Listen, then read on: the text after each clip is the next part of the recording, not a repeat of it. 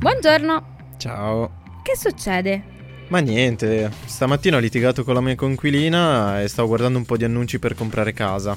Ma chissà quando troverò quella giusta. Per le mie tasche intendo, eh. Ma tu stai già facendo qualcosa, vero? Ma in che senso? Nel senso investire per il tuo futuro. Magari con la tua coinquilina poi fate pace, ma in ogni caso pensare al futuro, al tuo e al mio ad esempio, che siamo giovani, è utile già da ora. Tipo la casa, la pensione, queste cose. Ma Ari, non sapevo fossi un'esperta. Quindi... lei cosa mi consiglia di fare? Non sono un'esperta, però mi informo. Prova a dare un occhio a Scalable, la piattaforma dove puoi dare forma ai tuoi obiettivi di investimento e imparare come far crescere i tuoi risparmi nel tempo. Si può iniziare anche per gradi, anche un euro va bene. Con Scalable non solo puoi acquistare azioni e E T F, ma anche imparare come funziona il mondo degli investimenti. Ah, ma dai, quante cose che si imparano. Hai visto? E a proposito... se vuoi scoprire anche tu di più sugli investimenti e sul mondo di Scalable, visita il link in descrizione a questo episodio e non farti trovare impreparato dal tuo futuro.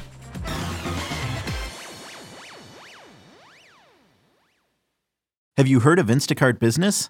It's a new way to stock up on supplies, fresh ingredients, and last-minute items delivered in as fast as one hour. Whether you run an office, restaurant, or store, you can get what you need from over twelve hundred retail brands, with delivery that moves as fast as you do. Sign up for Instacart Business, and for a limited time, get free delivery and two percent credit back for one year with a free Instacart Plus trial. Visit instacart.com slash business to redeem. Instacart Plus trial for new users while supplies last. Plan renews at ninety-nine dollars per year, two hundred fifty dollars credit back minimum. Excludes alcohol. Terms apply. Have you heard of Instacart Business? It helps you take on Monday with office supplies, snacks, and last-minute items delivered in as fast as one hour. And with access to over twelve hundred retail brands, you can get your team's favorites, even their break room coffee. Get delivery that moves as fast as you do. Sign up for Instacart Business, and for a limited time, get free delivery and two percent credit back for one year with a free Instacart Plus trial. Visit instacart.com slash business to redeem. Instacart Plus trial for new users while supplies last. Plan renews at ninety-nine dollars per year, two hundred fifty dollars credit back minimum. Excludes alcohol. Terms apply. Benvenuti nel podcast di M and A International Consulting. Qui i risparmiatori medi si trasformano in investitori esperti.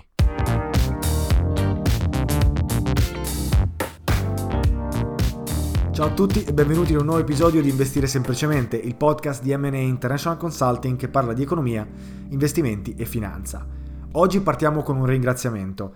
Grazie a tutti per aver preso il tempo di inviarci un'email e quindi registrare il vostro interesse per il piano di abbonamento o membership di cui abbiamo discusso nella scorsa puntata. Siete in tantissimi e veramente è inaspettato. Io sono veramente felice di vedere che c'è tanto interesse, tanta voglia di approfondire e tanta voglia anche da parte vostra di, di mettersi in gioco. Insomma, è veramente fantastico e non vediamo l'ora di, eh, di partire eh, con questi report.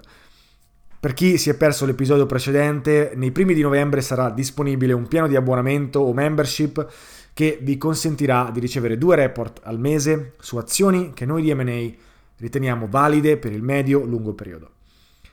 Ora, se siete interessati, riprendete l'episodio precedente perché eh, tutti i dettagli sono lì. E nel caso inviateci un'email a staff chiocciola mata and associates punto com, così insomma da registrare il vostro interesse. Questo non è solo utile per capire in quanti sono interessati, però è anche utile per far sì che siate i primi a ricevere i dettagli appena il servizio sarà disponibile. Quindi, come dicevo, tutto sarà disponibile nei primi di novembre duemilaventuno e veramente noi non vediamo l'ora uh, di iniziare. Quindi rimanete connessi e se siete interessati fateci sapere. Bene, passata l'introduzione, cerchiamo di capire di che cosa parliamo oggi. Beh, se avete seguito i mercati, avete notato che c'è moltissima indecisione. È secondo me il momento giusto per fare un passo indietro, capire cosa sta accadendo e nel frattempo seguirli più da vicino. Perché a mio avviso i prossimi giorni e le prossime settimane segneranno un po' quello che sarà il prossimo trend, e sia che esso sia rialzista, sia che esso sia ribassista.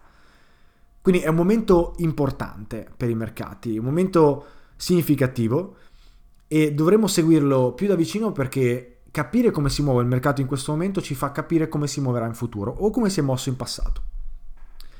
Quindi questa sarà una parte della discussione e sarà la parte della discussione che vedremo alla fine. Prima di parlare dei mercati, volevo in realtà aggiornarvi sullo stato della crisi energetica globale, essendo essa decisamente rilevante eh, non solo per i mercati ma anche per le vite di tutti noi. Discutiamo di questo fenomeno e poi parliamo di mercati. La crisi energetica di cui abbiamo parlato un paio di settimane fa non è conclusa, anzi, a mio avviso sta peggiorando in tutto il mondo. Infatti i prezzi del gas naturale, del carbone, del petrolio stanno aumentando vertiginosamente in tutto il mondo. Proprio ieri si sono tra l'altro sentiti gli effetti. In Libano due importanti centrali elettriche hanno dovuto chiudere per mancanza di carburante. Questo ha immediatamente causato ovviamente un blackout generale in molte città e quindi metà del paese è rimasta senza linea elettrica, ovviamente un danno enorme per il paese. Non solo, tra l'altro sembra che la luce non tornerà prima di eh, domani, lunedì, a meno che non si trovi un rimedio oggi. Ma la realtà è che la crisi potrebbe continuare a protrarsi anche per eh, più giorni, più settimane. Ora, in realtà in Libano la situazione non è delle migliori. La situazione economica del paese è in realtà perfetta per eh, questi problemi e la proliferazione di questi, eh, di questi problemi strutturali, potremmo dire. Default finanziario nel marzo duemilaventi, valuta poco competitiva e anzi ultra svalutata, alta inflazione, carenza di materie prime, bassa riserva di dollari nelle casse dello Stato, senza considerare una serie di problemi interni che hanno paralizzato la politica e l'economia per mesi, bloccando fondamentalmente ogni tipo di riforme. Il Libano sta vedendo una situazione instabile che è precipitata dopo l'esplosione eh, al porto di Beirut nell'agosto dell'anno scorso, non so se ricordate l'evento, che ha portato insieme ovviamente una serie di problemi pregressi. Come al solito questi fenomeni, questi eventi sono solo una goccia che fa traboccare il vaso, che ha portato ad avere il settantacinque per cento del paese in stato di povertà, stipendi eh, insignificanti e prezzi appunto di beni al consumo in rapido aumento, che ovviamente peggiora lo stato di povertà dei cittadini. Il Libano è appunto in una situazione particolare. Noi, d'altro canto, non dobbiamo preoccuparci, non dovremmo mh, subire blackout di questa intensità nel nostro paese. Tuttavia, è importante continuare a parlare di questa crisi energetica perché, come ormai avrete compreso bene se eh, seguite questo podcast con costanza, tutto è collegato e un evento può diffondersi velocemente anche in altri eventi, in altre situazioni, come abbiamo visto spesso storicamente in passato. L'altra volta abbiamo parlato del Regno Unito e di come l'aumento dei prezzi del gas naturale abbia creato dei problemi seri nel paese, problemi che in realtà non sono ancora risolti. Oggi ci spostiamo e parliamo di Cina, che come avete capito è nell'occhio del ciclone o comunque sotto gli occhi di tutti in questo periodo storico perché non se la sta passando molto bene. La Cina ha un problema diverso ma simile, in realtà il problema è più simile che diverso. Cambia semplicemente la materia prima. La Cina infatti dipende per due terzi dal carbone per la produzione energetica. E cosa starà succedendo al prezzo del carbone? Avete capito, sta aumentando anche lui molto rapidamente in Cina, mentre l'inventario, la fornitura energetica diminuisce. Notizie recenti infatti confermano che la fornitura di carbone è diminuita di molto. Sembra che ci siano riserve per undici giorni di fornitura, un minimo che non si vedeva da cinque anni a questa parte. Il prezzo, nel frattempo, è aumentato, ma di molto, è aumentato di circa il cento per cento da aprile duemilaventuno, con una curva parabolica piuttosto ripida a settembre del duemilaventuno. Ora, perché questo accade? Come al solito non c'è semplicemente un fattore, ma ce ne sono diversi che hanno influito nell'aumento dei prezzi e nella creazione di questa situazione abbastanza drastica, drammatica in Cina. Il principale è, come al solito, l'intervento del governo nella gestione della produzione e nella regolamentazione dei prezzi. Infatti, per rispondere alla decarbonizzazione, la Cina e il Partito Comunista Cinese hanno imposto un cap, un limite alla produzione domestica di carbone. Questo limite, come eh, di solito accade con queste forme di eh, interventi eh, e regolamentazioni del governo, ha creato una discrepanza enorme tra produzione di carbone e distribuzione di energia termica. La fornitura, cioè l'offerta di carbone, è rallentata a causa dei limiti imposti dal governo, mentre la necessità di energia, cioè la domanda di carbone, è aumentata rapidamente. Se avete un minimo di base di economia o di buonsenso, avete capito cosa sta succedendo. I prezzi stanno aumentando molto rapidamente. Ora, il motivo della riduzione della fornitura e il conseguente aumento della domanda è piuttosto semplice. Le aziende che distribuiscono energia sono obbligate a tenere eh, i prezzi bassi per le imposizioni governative, mentre i costi di produzione, quindi i costi di input, sono legati ai prezzi del mercato. Se i prezzi del mercato aumentano, i costi per le aziende aumentano, ma non riuscendo le aziende a scaricare i costi sui consumatori, appunto per il limite imposto dal governo, le aziende guadagnano meno e nel lungo periodo non riescono ad aumentare la produzione. Per farla semplice, l'offerta non tiene il passo con la domanda. Questo fenomeno è un classico fenomeno di interventismo ingenuo di cui Taleb parla una marea di volte nei suoi libri, che tra l'altro consiglio come al solito. Interventismo che sembra una manna dal cielo nel breve periodo, ma che non tiene in considerazione delle conseguenze di secondo e terzo ordine, quindi le conseguenze di medio e lungo periodo, che ovviamente derivano anche da una previsione di quello che eh, accadrà quando si prendono delle precauzioni o quando si inseriscono nuove regolamentazioni. Anche qui abbiamo parlato di cause di secondo e terzo ordine e l'importanza delle stesse in un altro episodio, quindi nel caso riprendetevelo. Ora, queste aziende di produzione di energia sono, oh, siamo in Cina, quindi sono partecipate dallo Stato e sono fondamentalmente, possiamo dire, veicoli usati dal Partito Comunista Cinese per gestire la, uh, l'economia energetica del paese. Per farla semplice, queste eh, aziende esistono per tenere i costi energetici al minimo e quindi non gravare i cittadini con prezzi dell'energia più alti. Guardando ai bilanci, però, queste aziende sono veramente spazzatura. E veramente, se non fosse per la garanzia statale, avrebbero dei credit ratings assolutamente mediocri. Come potete immaginare, uno dei problemi è cosa succede se questa industria, queste aziende andranno in bancarotta? La Cina interverrà e salverà queste società con soldi statali? Oppure no?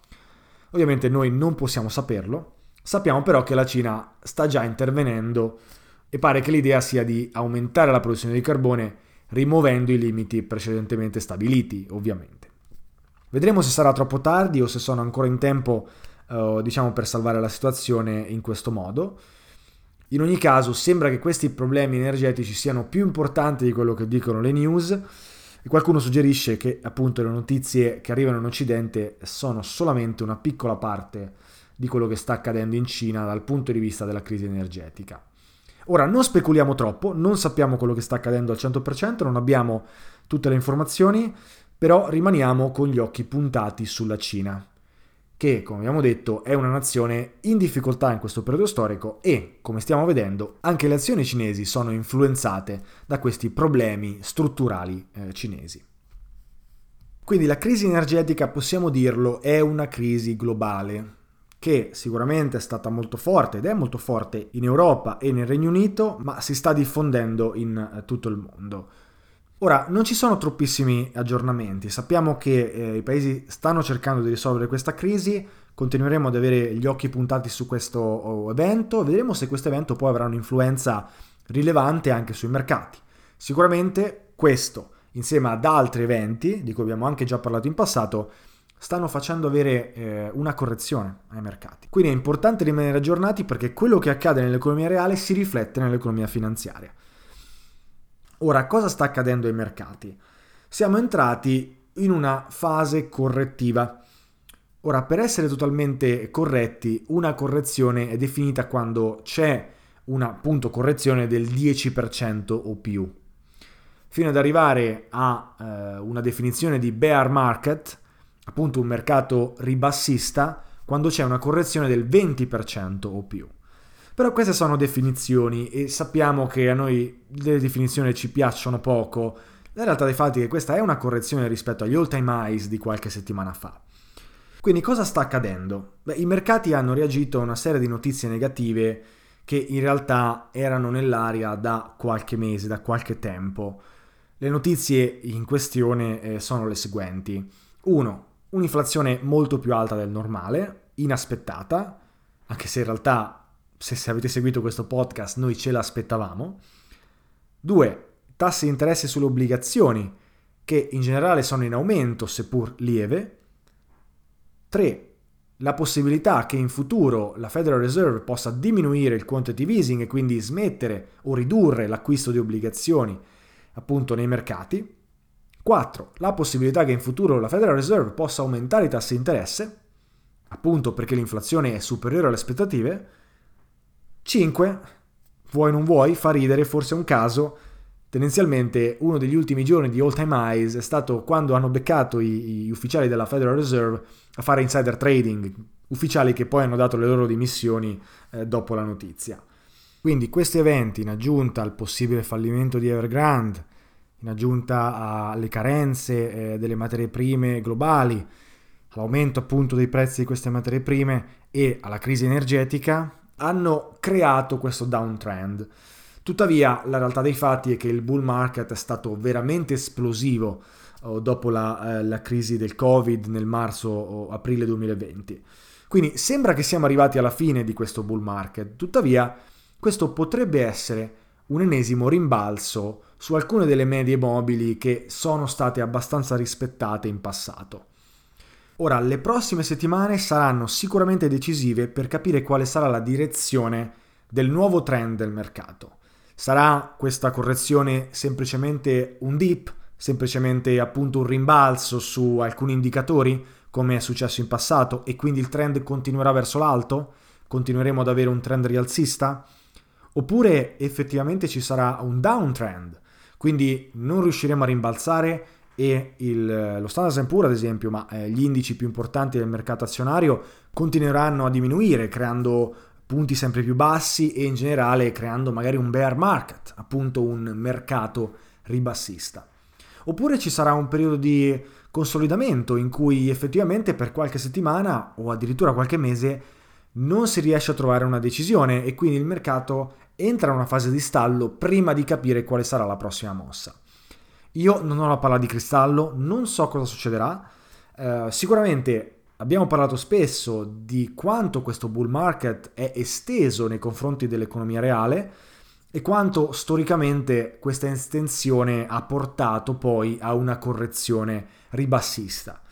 Quindi teoricamente ci si aspetta un mercato ribassista, tuttavia potrebbe non arrivare nei tempi in cui ci aspettiamo, ad esempio come lo è stato l'anno scorso con il crollo oh, del Covid.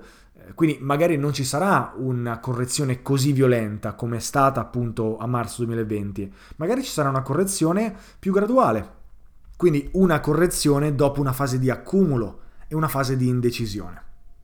Lo scenario invece alternativo è che i traders e gli investitori acquistano il dip ancora una volta e quindi il mercato tornerà a fare un nuovo all time high e da qui il bull market continuerà ancora per qualche mese. Quindi siamo in una fase importante di indecisione e il mio suggerimento è di capire e guardare come si muove il mercato in queste fasi. Seguitelo con un po' più di attenzione perché è una fase interessante. Le notizie che escono quotidianamente potrebbero influenzare positivamente o negativamente gli indici di mercato ed è importantissimo anche per capire non solo quale sarà il futuro delle vostre azioni, ma anche come si comportano le vostre azioni se c'è un ribasso di mercato, se c'è indecisione oppure se c'è un ennesimo rimbalzo. In ogni caso è importante non spaventarsi, non aver paura, non agire d'istinto, non essere emotivi, ma rimanere razionali, che è quello che predichiamo dall'inizio di questo podcast. Se ci dovesse essere un mercato ribassista, per noi si presentano delle opportunità nel lungo periodo. Inoltre, chi ha fatto il corso con noi di Mata and Associates sa esattamente cosa fare durante un bull market e come muoversi durante una fase ribassista dei mercati e come cogliere le opportunità nel migliore dei modi. Tuttavia è importante rimanere razionali perché vedere i propri soldi perdere valore, nel caso un bear market dovesse iniziare, è sicuramente impattante dal, dal punto di vista emotivo, ma se sapete quello che state facendo, se avete una strategia, se avete un piano d'azione, potete in realtà approfittare dell'opportunità per avere maggiori rendimenti futuri. Quindi non spaventiamoci, ma cerchiamo di mantenere la calma il più possibile, mi raccomando. Ok, non c'è molto altro da dire in realtà, se non che eh, a quanto pare ancora una volta eh, la Federal Reserve, il governo americano, sta cercando di far uscire delle notizie che possano quasi salvare i mercati o evitare che crollino. È palese ormai l'intento del governo e dell'autorità centrale di evitare questa, questa situazione. E in realtà, ancora una volta, la mia domanda è: dove sta scritto che questo è un mandato del governo o è un mandato della Federal Reserve? E la risposta sembra essere che in realtà non è scritto da nessuna parte. Però questo è il mercato che stiamo vivendo in questo momento. La storia del, del debito statunitense, non se ne è parlato abbastanza in Italia, è una storia che ha fatto riprendere un po' i mercati, ma in realtà è abbastanza controversa, perché l'aumento del debt ceiling, cioè del tetto massimo sul debito, non dovrebbe essere vista come eh, una notizia positiva. Stiamo dando ancora più possibilità allo Stato di indebitarsi. E perché questo dovrebbe essere visto come positivo? Sì, perché abbiamo evitato un default, ma l'America andrà veramente in default considerando cos- cosa può fare con la propria moneta? Sono tutte domande che dovremmo porci. Sicuramente il mercato ha reagito molto bene, fin troppo, a una notizia che non era così positiva a mio avviso. E di solito quando appunto c'è questa divergenza tra mercato e notizie, o un mercato che si aggrappa a qualsiasi notizia pur diciamo di eh, riacquistare un po' di valore, sappiamo che eh, siamo in una fase un po' critica, quantomeno un punto di flessione forse del mercato. Quindi è importante seguire ed è importante che rimaniate aggiornati anche con le notizie quotidiane per capire come si muoverà appunto il mercato. Basta, mi sto ripetendo, lo so, noi ci sentiamo ad un altro episodio. Mi raccomando, se siete interessati alla membership o al piano annuale, fateci sapere con un'email. Ancora una volta, è come al solito un piacere essere qui con voi, noi ci sentiamo in un prossimo episodio la prossima settimana. Ciao a tutti!